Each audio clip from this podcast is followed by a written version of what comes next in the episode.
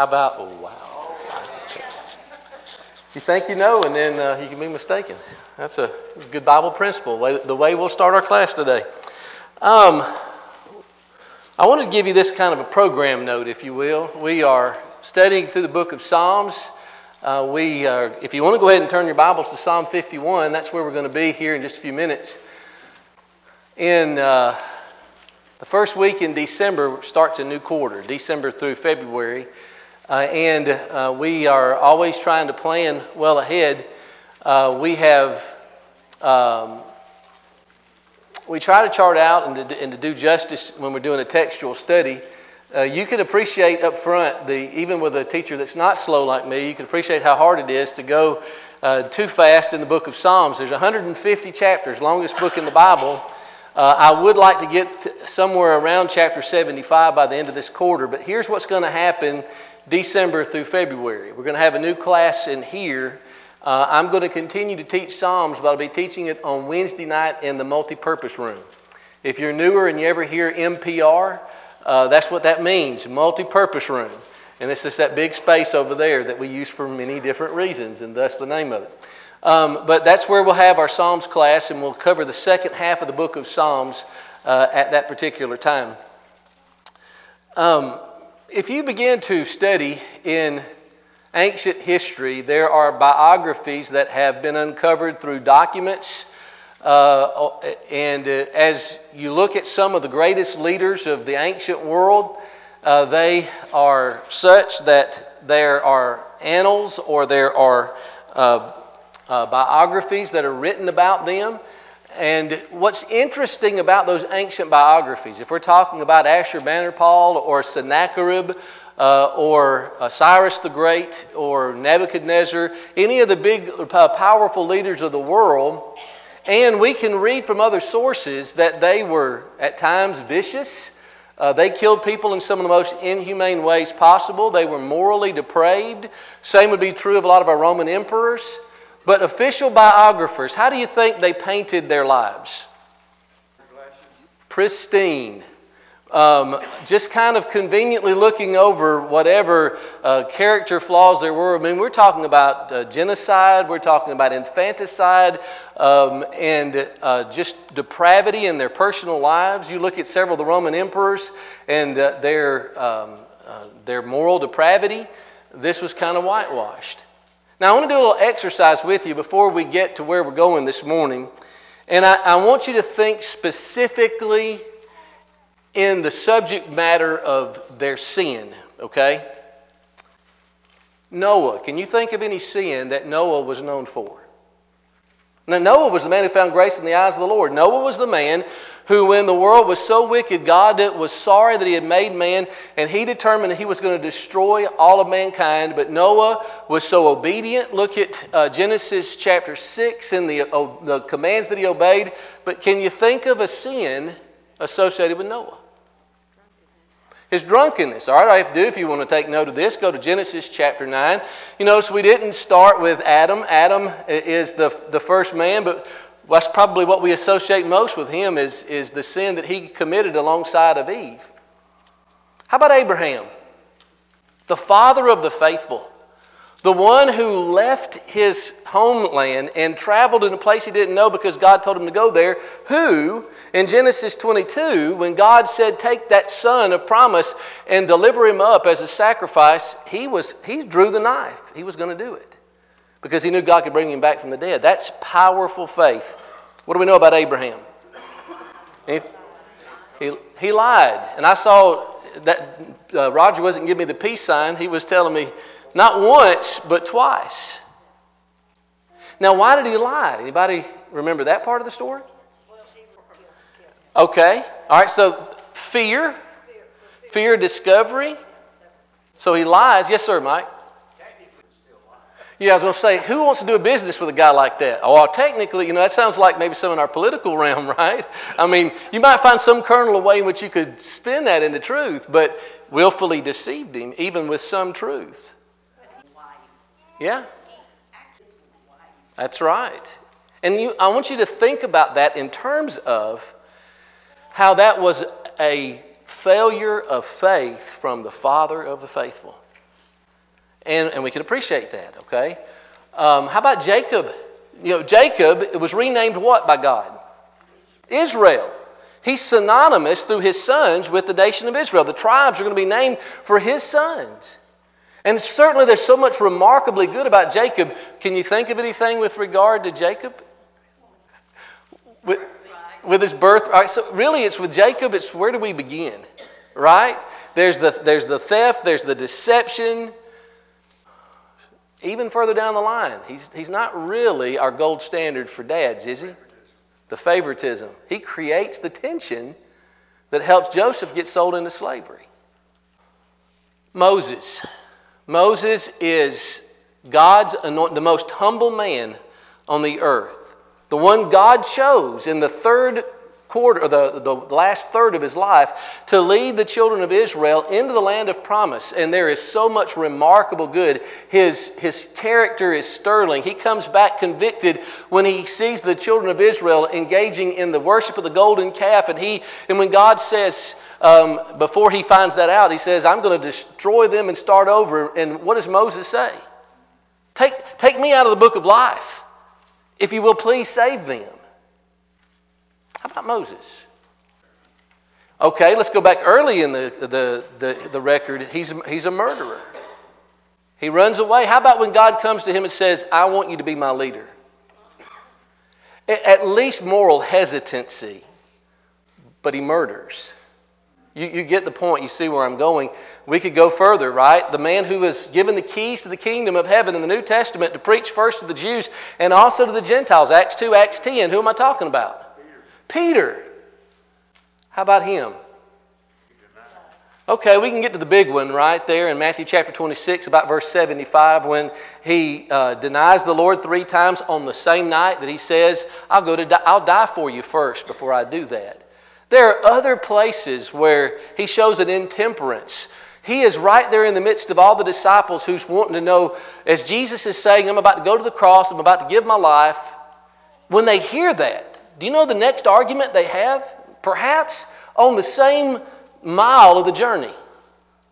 Who's the greatest in the kingdom? Talk about a massive disconnect. Outside of Christ, the greatest preacher that ever lived, who do you think that was in your mind? That'd be Paul. Anything you might tie to Paul by way of sin? He, he wreaked havoc, he persecuted the church. My point in all of this is one of the great proofs for inspiration that we often point to with the Bible is that it does not hide the flaws of its heroes from the beginning to the end. And nowhere is that more true than in the case of David. David is in the Old Testament and the New Testament called by God, classified as the man after God's own heart. If you think about the man that served before him, Saul, Saul was at the beginning humble. He was a good looking man. He was taller than the rest of his nation. He's the prototypical king. He's who you would think you would want to sit on your throne if you want to demonstrate greatness to the rest of the world as they're trying to become this growing nation.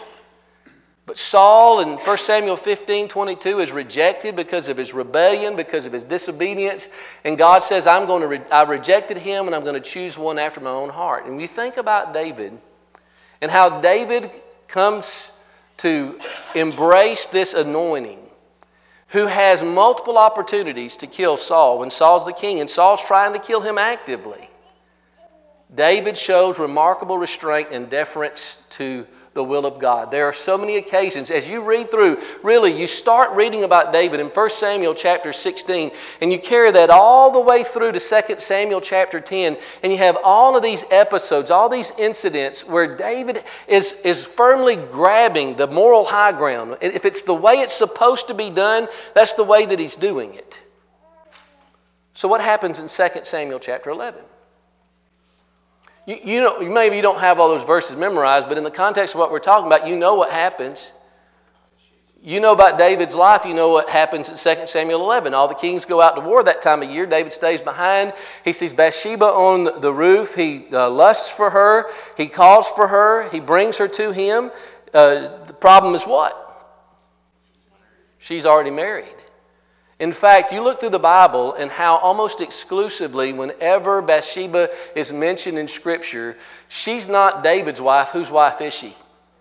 forever thereafter Uriah's. Gets her pregnant while Uriah is valiantly fighting for the army of Israel. And you know all the deception that takes place and how David tries to create a circumstance to where Uriah will come off the battlefield and will go and he will sleep with his wife and he can cover his tracks. And yet Uriah was such an honorable man that there's no way that he can make this happen. And so now you've got a pregnant woman and you've got a man that you can't pin that on. And so you've got to, to resolve the situation. And so what does the man after God's own heart in this moment do? You might as well say it. He signs his death warrant through Joab. And in the heat of the battle, he has, he has Uriah up against the wall against the Philistines, and the Philistines take his life. David is so torn up, he comes back and he immediately repents, right? I know it's early on a Sunday morning. I'm testing your Bible knowledge. What does he do? After Joab comes back and says, The war went this way, and then when David does some follow up, he says, and Uriah the Hittite is also dead. What's David's next move? He takes her, brings her to him, marries her. Remember, they're with child. So what happens nine months later? Baby's born. Bathsheba's Mrs. David. And then David's starting to feel a little prick of conscience, right? No. What turns the tide? What, what, let's do it in sequential order. So after David takes her, about a year later, what happens? Somebody said it. Well, before that, Nathan the prophet comes and tells a tale of, of uh, a great interest to a shepherd king. You know, you, you want to you wanna get a man's attention. You talk about what he knows very well, and David loves sheep. And so Nathan comes and tells this tale. You know the tale about the rich man who had a neighbor, poor man, who had one, uh, one little ewe lamb. He has an abundance of sheep. He has to play host. Somebody's coming to his house, the rich man's house. And so instead of taking from his innumerable sheep, now you think about that, David has right to any number of women. This is the old covenant. Moses, because of the hardness of their heart, allowed them to be married to more than one wife. Jesus restores the marriage uh, pattern in Matthew chapter 19. But at this time, it's okay under the law of Moses for him to have legitimate wives. Bathsheba's not one of those. She's Uriah's precious ewe lamb. And when David is so blind in his anger because he's going to take care of, of sheep, and, and such an offense makes him say, I want that man, that man should die and pay fourfold. And Nathan says. And of course, we talked about this in an earlier class. We talked about the fourfold part of that. That's the background to Psalm chapter 51. What I want us to do, um, let me see if I have control of the, of the PowerPoint or not. We'll see here in just a second. I want us to go to Psalm chapter 51. I'll call this the road back to God. This is the Psalm of repentance. Now, if I were to ask you, just think for a moment, if you were to list, this, would you say the Psalms that are very familiar to me, the Psalms that we all know well, which Psalms come to your mind? Psalm 23, Psalm 1, the kind of the it, it is really the blueprint. It's the it tells you how the Psalms are going to go. Psalm 1, Psalm 23. Okay, certainly 51. Okay. Okay. Now you're showing me where your interest lies. There's a kind of historical uh, psalm there. Psalm 100 is psalm of praise. Any Psalm 119? Anybody know what it's kind of known for? 176 verses. It's a psalm in praise of the word. And you know, Psalm 23, what is it about? The Lord's what? The Lord's my shepherd. Okay? What's Psalm 51 about? Repentance. Very good. All right, so let's go ahead and read that really quickly. Psalm chapter 51. Be gracious to me, O God, according to your loving kindness, according to the greatness of your compassion, blot out my transgressions. Wash me thoroughly from my iniquity, and cleanse me from my sin. For I know my transgression, and my sin is ever before me. Against you, you only, I have sinned and done what is evil in your sight, so that you are justified when you speak, and blameless when you judge.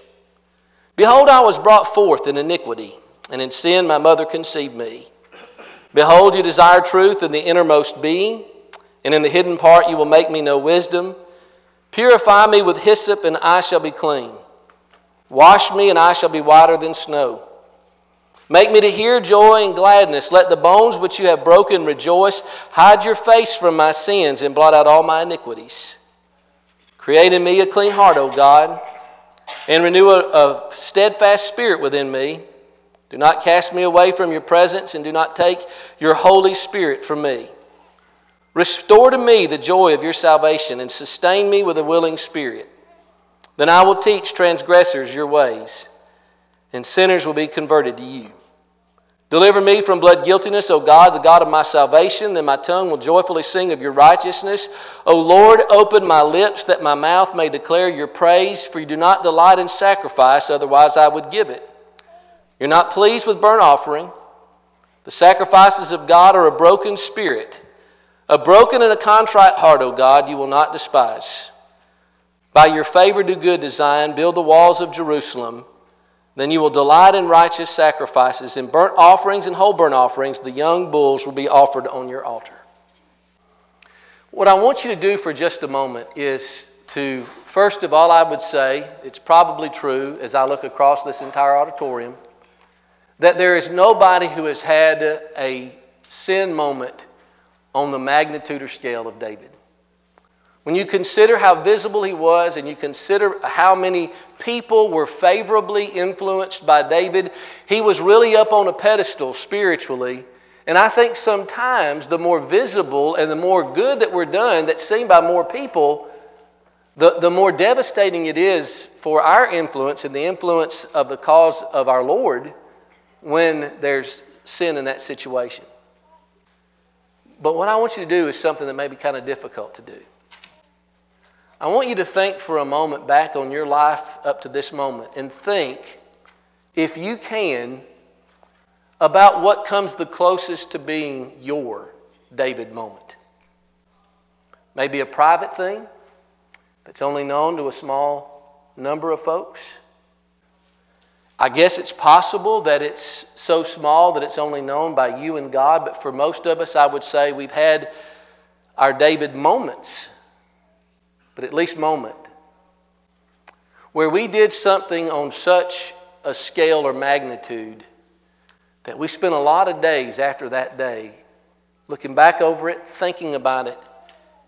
And I don't know if you've ever done this. Maybe if you've done something to that degree, that you've spent some time almost wishing, God, if there was some way I could go back and I could go through time knowing what I know, or even knowing in that moment that it was wrong to do, and not done it. Now, I would say that would probably take in at least the majority, if I dare say, pretty close to all of us. We've had a moment like that. Now, normally, and I think this is good, that we need to emphasize the grace and the forgiveness of our Lord. And we're going to do that in this psalm because David does that. But before we get there, I want us to think about how we ought to feel about, or we, how we felt about, whatever that thing was that you lost time and you spent thinking about, and how it has, has really racked you with some guilt. Because I think that's the value of this psalm. The value of this psalm is for us to see through one of the Old Testament's greatest heroes, a man who fell from such great heights, who did such a devastating thing. He caused the enemies of Israel to rejoice because of what he did. He takes a man's life, he takes a man's wife. And he's going to bear the consequences of that, certainly, for the rest of his life. So, what do we do when we face our own David moments?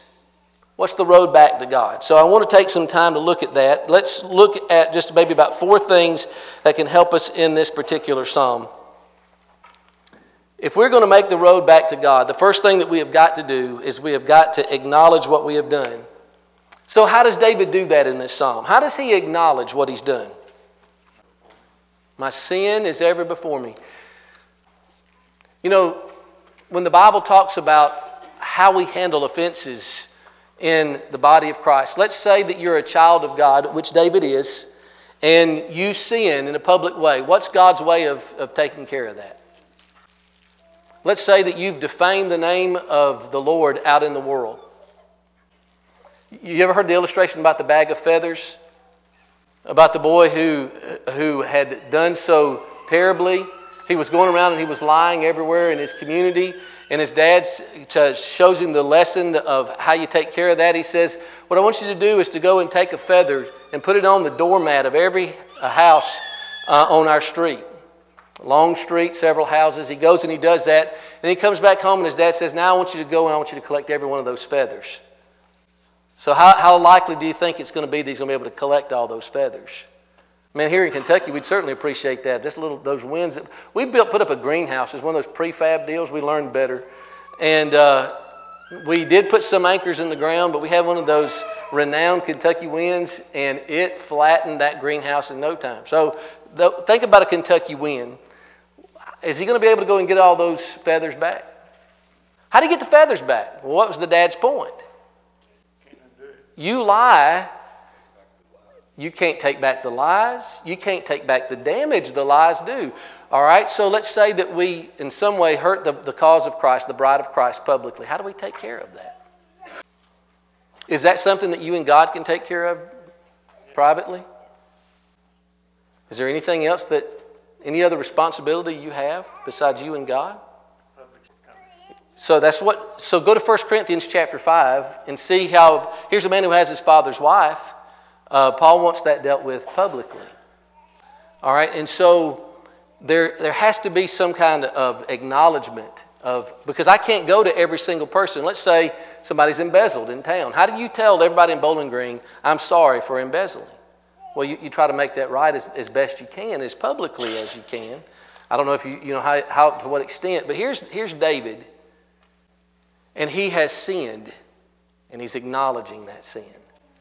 Um, you ever heard somebody who's come forward and they said, If I have hurt anybody, then I'm sorry, who maybe has done something very specific and very damaging? We want to make sure that we have a humility that owns up to what it is that we've done. And well, here's what you find with David he's not defensive, he's not proud, he's not self excusing.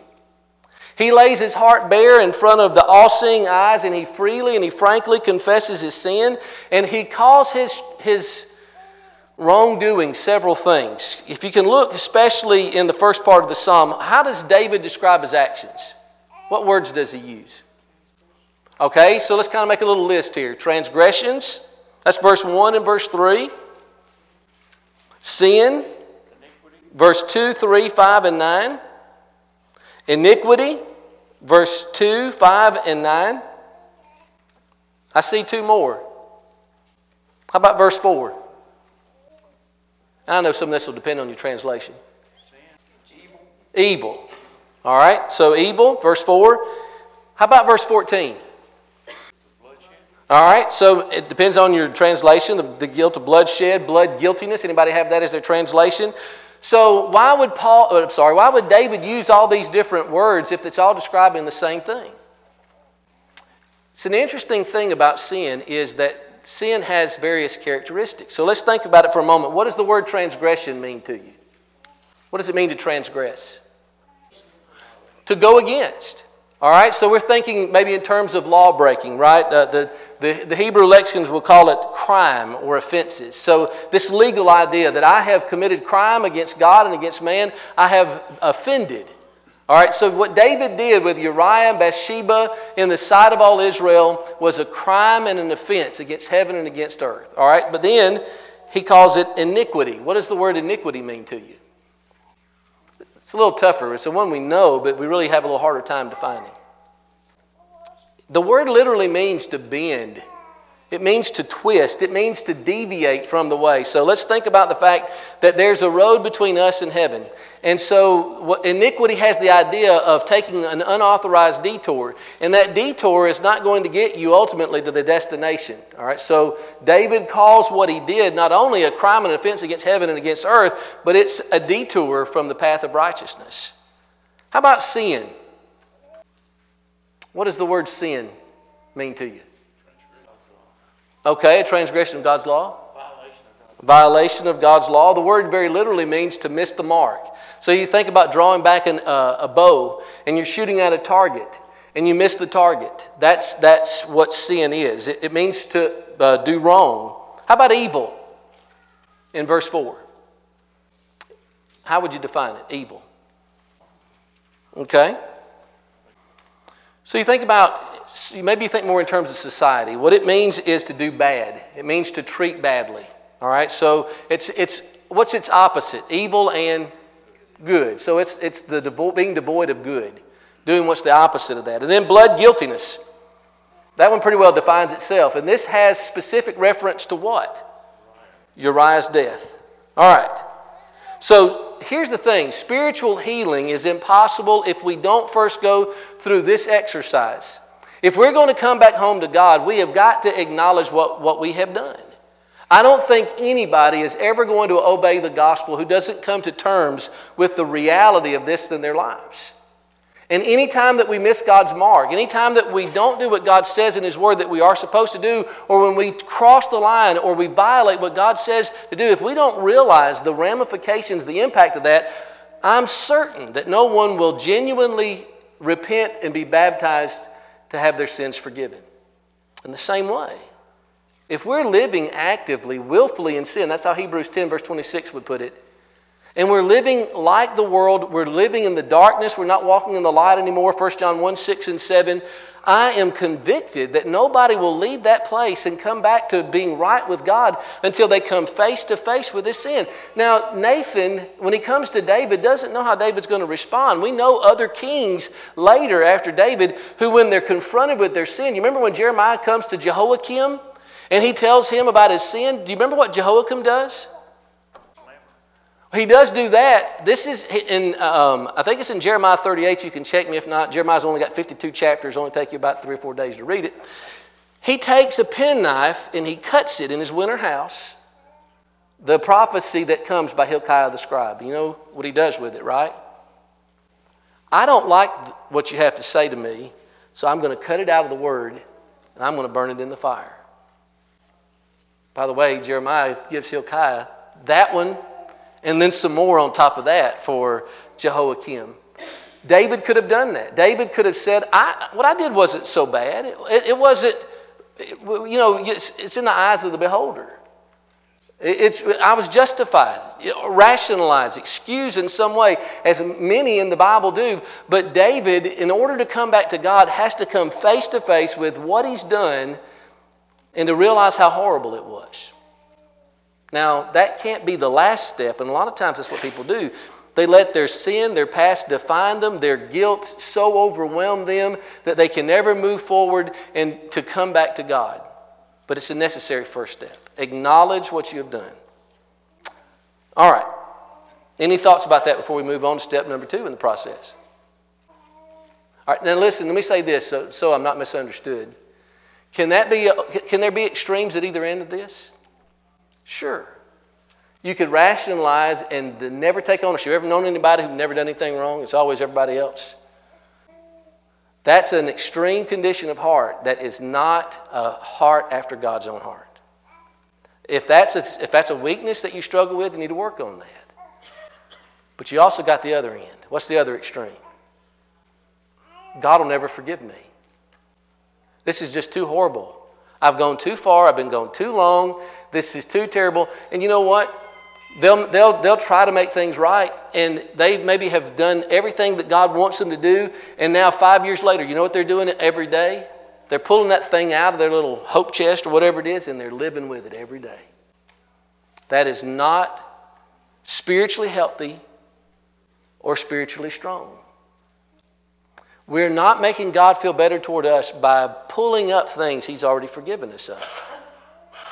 So, what we want to do is respond as David did. The first thing is take ownership of it, really see how terrible it is. And then, number two, this is powerful as part of the road back home. You've got to understand what God can do. And I want you to see how much this is an emphasis on this particular psalm. And um, think about the fact that Satan is very pleased for us to do that first step. He doesn't mind if you acknowledge what you've done wrong. He wants you to stay there, though. Um, I want you to notice what David does, though. He focuses on God's forgiving qualities. Can you find any of those in this psalm? Look back through the Psalms and see how God's nature is described here. How's God's forgiveness pictured for us? Start in verse 1. Loving kindness, verse 1. What else? Tender mercies. Some of your versions say, may say compassion, verse 1. What else? Okay, see, the justice of God's not just a negative thing, it's a positive thing. Because God is just and the justifier of those who come to Him. Look at Hebrews 2 and verse 18 or 1 John 1 and verse 9. He is faithful and just to forgive us of our sins and to cleanse us from unrighteousness. Good. What else? See anything else in, the, in this psalm? Okay, we're going to get to some of those actions, but that's, that's a powerful point. Toward the end of the psalm, he, David talks about your righteousness, verse 14, and your favor, verse 18. All right, so David is determined he's going to come back home, and part of that is acknowledging and understanding what God can do. And God has these forgiving qualities. God will demonstrate loving kindness in response to your sin that you turn away from. He will show you tender mercy and compassion. He will show you His righteousness. He will make you right. And He will show you favor. I don't know what it is. That's in your little uh, category we talked about at the beginning of this lesson. I don't, it doesn't matter. You turn away from that and you turn back to Him. Doesn't matter how terrible it was, how many people know about it. That's what God will do in His forgiveness. All right, but also he appeals to God's forgiving actions, and that's what Tom was helping us with. For the sake of time, let me just kind of walk you through the psalm and see them. He says, Be gracious to me. He expects and asks for God to show grace, verse 1. Wash me, verse 2. Cleanse me, verse 2. Purify me, verse 7. Wash me, verse 7. Make me, verse 8. Create in me, verse 10. Renew me, verse 10.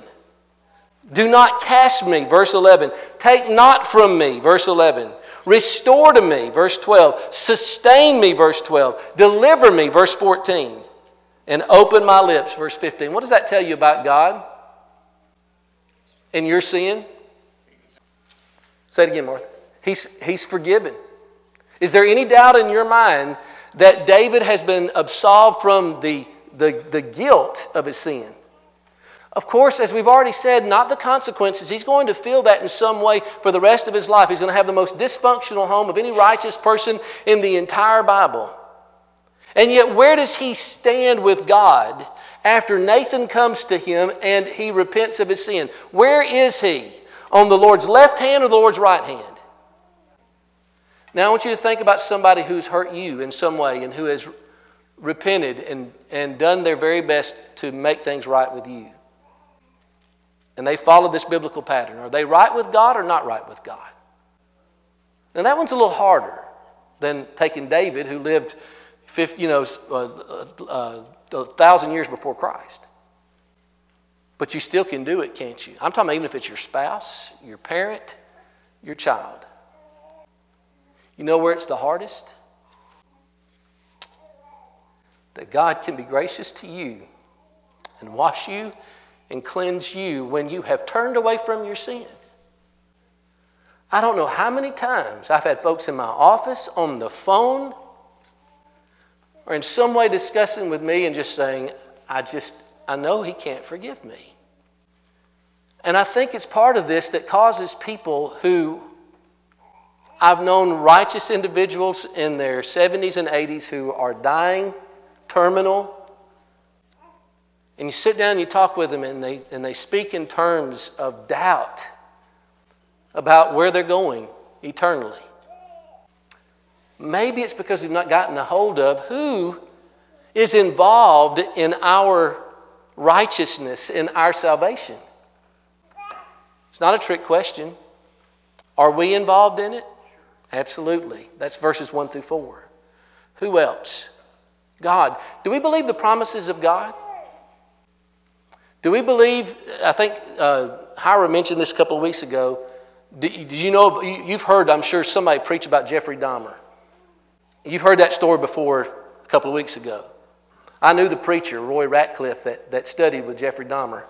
Went in, and, and really, I'm not going to talk about it. You can look into his life and you can tell the, some of the worst things that a person could do.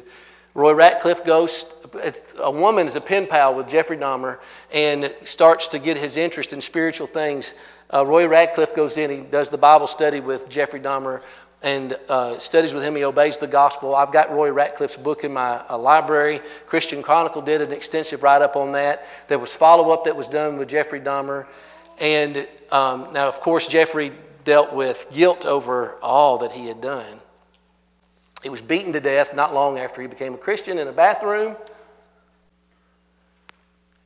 And this is the preacher's Bible class teacher's 21st century greatest you know, illustration that we can use. Let me ask you do you believe that if Jeffrey Dahmer was sincere in his obedience to the gospel and to the very best of his ability strove to walk in the light, do you believe that he died right with God when he was killed in that bathroom? Do you have even a little bit of doubt? And that's typically what we say. And we can do that with everybody else's. You know where we have the, the equivocation and the doubt? About ourselves. Why is that? Okay, but we know Jeffrey Dahmer's human. We know that our spouses or kids are human. Yes, ma'am. That's it. Great minds think alike. Who do I, whose sins do I know better, more intimately, more fully, in a more vivid color and detail than anybody else's? I know, I know everything I thought leading up to doing what I knew I shouldn't do or not doing the thing that I knew that God wanted me to do. I, I know the whole, I was there for every bit of it.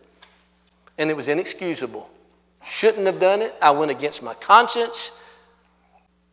And how could God forgive that? I know that I was less than honorable. I know that I was, I know who I was and how I was. But this, is, this depends on the promises and the power and the integrity of God. I don't, I, I'm not encouraging you not to keep a heart soft to sin and not to keep a sharp conscience. Paul says in 1 Timothy chapter 4 that we can dull our conscience and we can get to that place that we talked about at the beginning where we, uh, we rationalize and we justify and we deny the presence of sin. 1 John 1 8 and 10 says that is a terrible spiritual place to be. not talking about that. That's a different issue. This issue is handling things the way God says to handle them and still hanging on to the guilt. Trust the promise and the power of God. That if you turn away from that, he will forgive. And I know, I appreciate our humility, but let's try to cultivate a heart and a spirit that says, when asked, Are you right with God? If you, if you have, you're striving to walk in the light, to say yes. And I'm confident. I, I think our, our religious neighbors teach once saved, always saved. That say you cannot fall from grace. But you know, you don't have to fall from grace. You're not in and out of grace from one moment to the next. And finding that and understanding that balance is so important to our being able to navigate the sin that does come up in our life and the trials and difficulties of it. All right. I'm sorry. The preacher went to preaching and he stopped teaching, but I, I feel like that's something that we can't emphasize enough. Anything that you want to add to that? I'm sure you can say it a lot better than I did. All right. Number three, do what you must do. So here's something else that happens when we're struggling with overcoming sin in our lives. We, we're trying to move past sin, we're trying to return to serving God. What we may want is a to do list. We may want a to do list. And that can be a good thing. That's what David wants here. He wants to know what he can do to kind of put this past behind him and move in the right direction. He's full of resolve, he's thinking ahead. And so he uses words like this, verse 13 and 14. Then Verse 4 and verse 15, that. Verse 13, I will. Verse 7, I shall be. I want you to think about your sinful past. How does it compare to David's? How does it compare to Peter's or Paul's? Each of these men refused to be defined by their past and they depended instead on their prospects in the future. And so, tied to that are the fruits of repentance. They indicate, he indicates a change He understands it's not just outward actions, but it's driven by a broken spirit, a broken and a contrite heart. And so when I have what David had, that broken heart, I'm going to say, All right, God, what can I do now? Not to get back into your favor, but so that I can return, so that I can do what you want me to do. I wasn't living right, now I want to. And then the last thing he did to make it back to, to God is he helps others do what they should do. So, in this process of dealing with our sin, it doesn't stop with us. It's not all about us. David, in the last six verses of this psalm, talks about what he's going to help everybody else to do. When, when we sin, we, we're spiritually wounded. And when we go to the great physician and he heals us, what God wants us to do is to then find others who've been broken and to help them to come to healing. You know, I love to read biographies. Um, David McCullough is one of my favorite writers. He's, I guess he's passed on now, but he can. He's one of those few guys that can that can narrate and keep your interest. He can talk about paint drying on the wall, and I love to hear it. Just he's just got one of those kind of voices. But he's also a great writer, and he writes some of the biographies. He writes Theodore Roosevelt, I mean, uh, Teddy Roosevelt's uh, biography. Uh, he's got a small work on uh, Abraham Lincoln, several other of the presidents, and doesn't leave out their flaws, but kind of, and he's one of the best, kind of angles it. I'm thankful that God's given us a word that helps us to understand that God doesn't gloss over and ignore our sins, but that He can use us. He will accept us when we turn away from those and come back to Him. And the proof positive that helps us to appreciate David the most is where we'll close Luke 15 and the prodigal son. He wants his father to be dead. He wants the inheritance. He goes off to the far country. He does every ugly, terrible thing. You can just leave your imagination to that. And then he's broken. And then he comes to himself and he comes back home. And how God receives David is the way the prodigal son's father receives him. He runs to him, he embraces him, he kisses him, he accepts him back as a son. He doesn't make him take a lesser role, and he rejoices. As we struggle with our sins and we turn away from him and we make our way back home, understand our God has not changed in that regard. Thank you very much for your attention.